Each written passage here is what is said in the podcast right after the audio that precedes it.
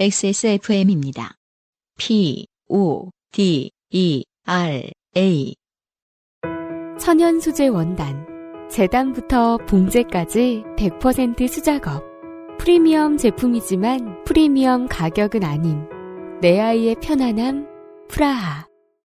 대구에서 커피를 팔면서 네. 어, 이상한 분들을 많이 만나시는. 음. 어, 그리고 그 이상한 분들은 다 주로 엄마 친구인 네네. 백이범 씨의 사연이에요. 아, 그렇군요. 음, 대구에서 카스테라 팔고 있는 배기범입니다. 예전에 정미라 씨가 나오셨을 때 같이 네. 읽었던 기억이 나네요. 맞습니다. 음, 네. 14년 만에 본격적으로 대구에서 여름을 맞이하고 있는 요즘 심신이 점점 지쳐가는 중입니다. 이런저런 인터넷 기사 중 타투 합법화에 관한 기사를 읽다가 문득 예전에 팔에 새겨진 타투 같은 흔적이 생각나서 한번 적어봅니다. 결론만 말하면 타투 이야기는 아닙니다. 아 그렇군요. 배기범 씨는 몸에 아, 아무런 작품도 없을 가능성이 높습니다. 네. 타투를 잘 몰라서 동원되었습니다. 봅시다. 2002년 월드컵의 열기가 막 끝날 때쯤 의무 경찰로 입대하였습니다. 그렇군요. 경찰학교 입소 후 교통 의경으로 발령나서 대구에 있는 어느 경찰서로 자대 배치를 받았습니다. 음. 일반 가로 열고 일반 의경은 시험 점수에 따라 당 해년 지역 TO에 따라 원하는 곳으로 갈 수 있는 반면 특수보직은 자기 거주지 가로 열고 고향으로 보내졌습니다. 아 그렇군요. 음, 이런저런 경험을 하며 순탄한 교통 의경 생활을 보내던 중 저녁 한 달여를 앞두고 저의 타투이스트 가로 열고 물음표를 만났습니다. 음. 당시 제가 속한 경찰서의 교통 의경은 주야 2개조로 근무하였고 주간은 주로 교통법규 가로 열고 신호위반 안전띠 휴대폰 등 위반 단속 및 러시아워 교통 체증 대응 근무를 하였습니다. 야간은 음주 단속이 주 근무였습니다. 그날 저는 야간조 최고참으로 음주 단속 근무를 나갔습니다. 아 이것도 교통 의경이 거의 책임자급일 때가 있군요. 그렇군요.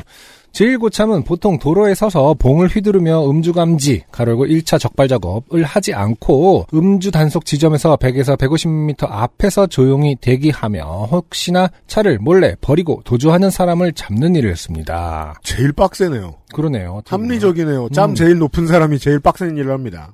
저는 왼쪽에는 무전기 이어폰을, 오른쪽에는 mp3 이어폰을 꽂고 음악을 들으며 여느 때와 마찬가지로 화단 같은 곳에 조용히 앉아서 대기 중이었습니다.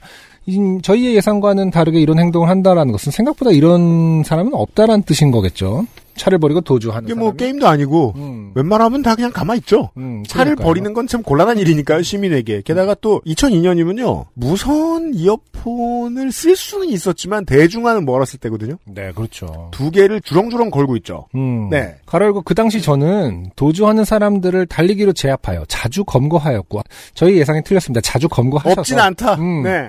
다시 말해서 그런 일이 일어나지 않아서 여유가 있는 게 아니라 음. 뛰면 잡으면 되니까 여유가 있었군요. 이게 우리가 영화를 보면은 음, 도주하는 사람들이 늘 더 빠른 걸로 나오는데 사실 그럴 가능성은 높지 않습니다. 그렇죠. 잡는 사람은 더 자주 뛰어봤거든요. 음, 네.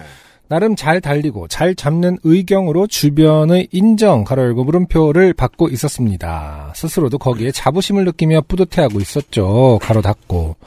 자, 음주 단속이 시작된 지 얼마 지나지 않아 은색 그레이스 가로 열고 봉고차가 인도 옆으로 스르륵 주차를 하였고 저는 늘상 그렇듯 사뿐사뿐 걸으며 다가갔습니다. 운전석 쪽에 창문을 두드리며 운전자에게 내리시라고 말하며 기다렸습니다. 아, 신호를 받으면 저쪽에서 그 검사하는 데서 신호를 받으면은 음. 바로 저 뒤쪽에 있는 사람도 알 수 있나 보네요. 네. 그렇군요. 여성분이 내리시더군요. 40대. 조수석에는 50대 정도의 남자분이 타고 계셨고요. 가르고 제 쪽을 쳐다보지도 않더군요. 여성분은 음주 단속 지점까지 걸어가는 동안 제발 한 번만 봐달라고 사정을 하며 예전에 서울 한남대교 근처에서 음주 단속에 적발된 이력이 있다고 이번에 걸리면 땡된다고 무섭다고 한 번만 봐달라고 사정하였습니다. 야, 이렇게 투명하게 말하는 사람도 있군요. 그러게요. 선생님, 이상한 소리 하지 마시고 가서 음주 측정기 불어보세요. 라고 하며 끌고 가는데 네. 점점 저항이 거세졌습니다. 오호. 그러더니 갑자기 잡고 가는 손을 뿌리치고 반대로 달리기 시작했습니다. 와. 이런 거 관- 관련 사연은 처음 들어봅니다. 그러게요. 예, 법 집행을 해야 되는데 네. 도망가는 사람. 어, 근데 어쨌든 처음에 이렇게 할 때 손을 잡고 가는군요. 그렇죠? 지금 어쨌든 거기까지 가는 동안 음.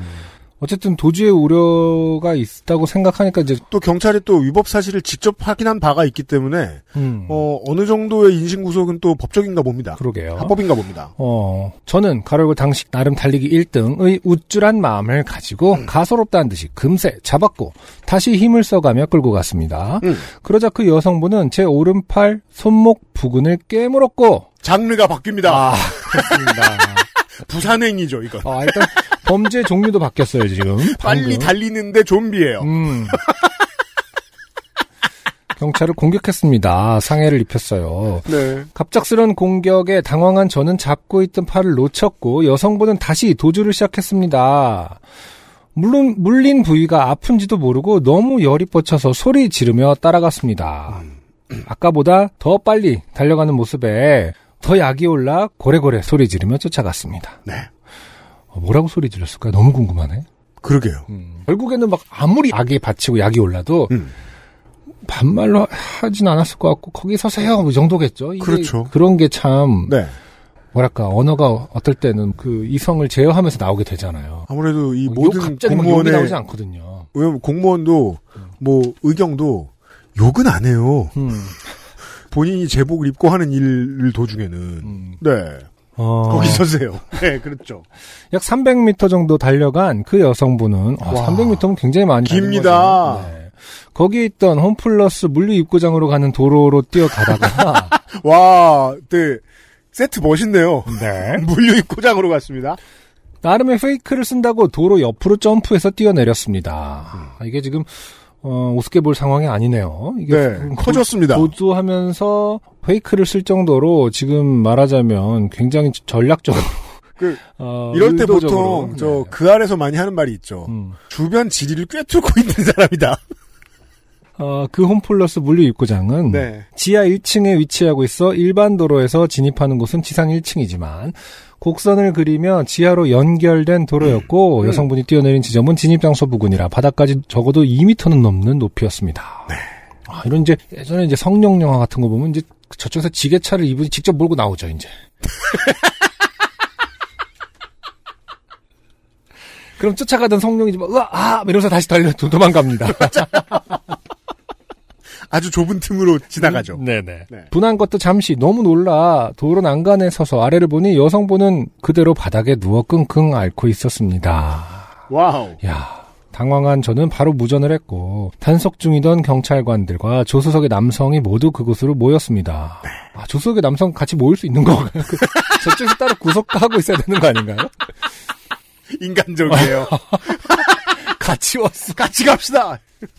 저도 가봐야겠어요. 그래서 근처 종합병원에 전화하여 앰뷸런스를 부르고 응급실로 함께 이동하였습니다. 와. 저는 그제서야 응급실 선생님께 물린 자국을 그렇죠. 보여주며 어, 어떻게 하냐고 물어봤습니다.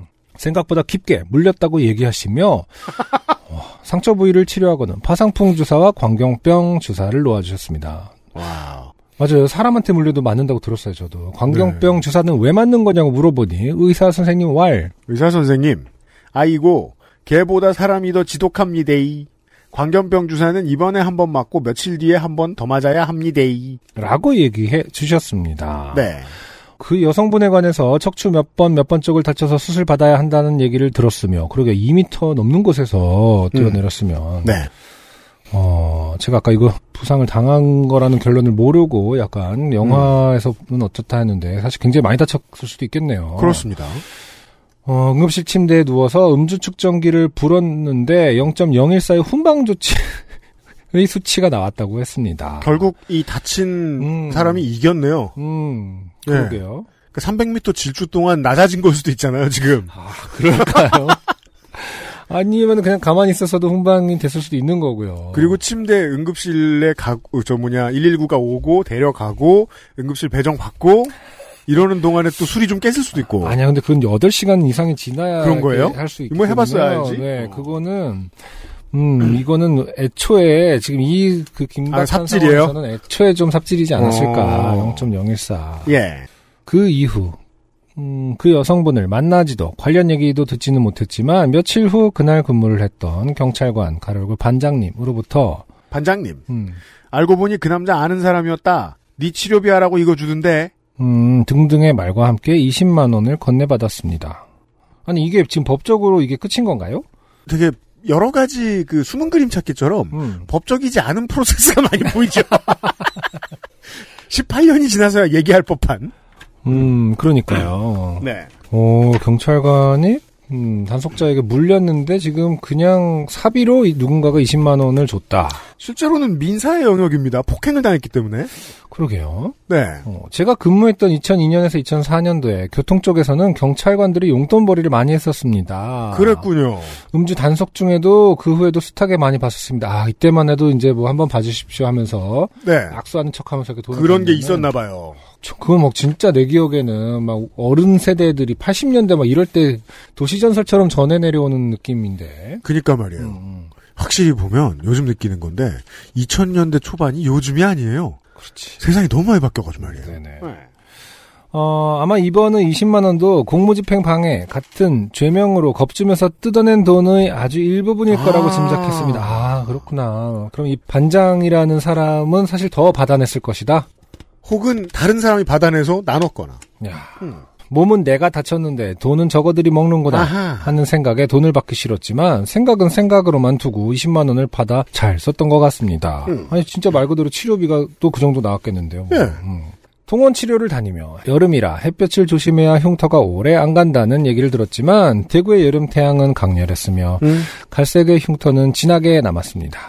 오른팔, 손목 부근에 누군가의 이빨, 타투가 새겨진 것이지요. 뭐 다시 한번 클리어하게 말씀드립니다만 음. 이걸 타투라고는 하지 않아요. 흉터라고.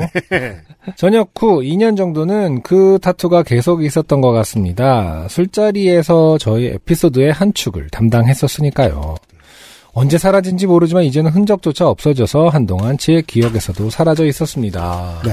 네, 다행히 어, 흉지진 않았습니다. 2로 깊이 물리면 몇 년 가는군요.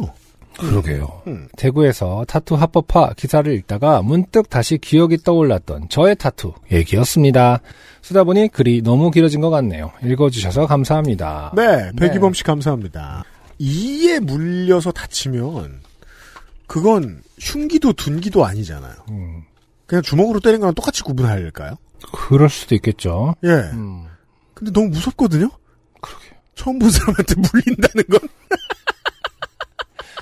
그러니까 이거 비대 안 멈추는 어. 것보다 솔직히 조금 더 무서워요, 당장은. 예전 같으면 그런 생각을 추가로 안 했을 것 같은데 요즘 팬데믹 이후에는 막 진짜 더 좀비가 전염병을 옮기는 그런 행위처럼 느껴지기도 하고 막 이러네요. 아, 그렇죠. 더 뭐랄까 2020년 이후엔 더더욱. 더안 해야 할 행동처럼 느껴져요. 그, 2020년 이후에 가장 많이 바뀐 게 타액을 조심하는 습관이잖아요, 음, 음, 사람들이. 음. 뭐 조금만 침 튀기면서 말해도 되게 무례하게 느껴지고 그럼요. 네. 강해지긴 했어요. 원래 음. 그랬어야 할 일인데. 네. 네. 아무튼 그렇습니다. 여러 가지로 충격적인 내용이 많이 포함되어 있는 어, 굉장히 어떤 역사적인 사료와 같은 네, 어, 음주 2000, 단속은 살벌하다. 어, 2000년도에는 이런 일도 있었다. 네. 음, 17, 8년 전만 해도, 어, 뇌물이 통했다. 그리고 사람을 물고 그렇습니다. 부산행은 그냥 만들어진 시나리오가 아니다. 그렇군요. 네. 백이범 씨 고맙습니다. 네. 안녕하세요. 요즘은 팟캐스트 시대를 진행하는 싱어송라이터 안승준 군입니다. 방송 어떻게 들으셨습니까? 지금 들으신 방송은 국내 최고의 코미디 팟캐스트 요즘은 팟캐스트 시대의 베스트 사연 편집본입니다. 요즘은 팟캐스트 시대는 여러분의 재미있는 사연뿐만 아니라 훌륭한 아티스트의 좋은 노래도 편집 없이 모두 틀어드리는 대한민국 유일의 팟캐스트입니다. 마음에 드셨다면 각종 팟캐스트 프로그램 포털 검색에서 요즘은 팟캐스트 시대 혹은 XSFM을 검색해 주세요. XSFM입니다. P, O, D, E, R, A.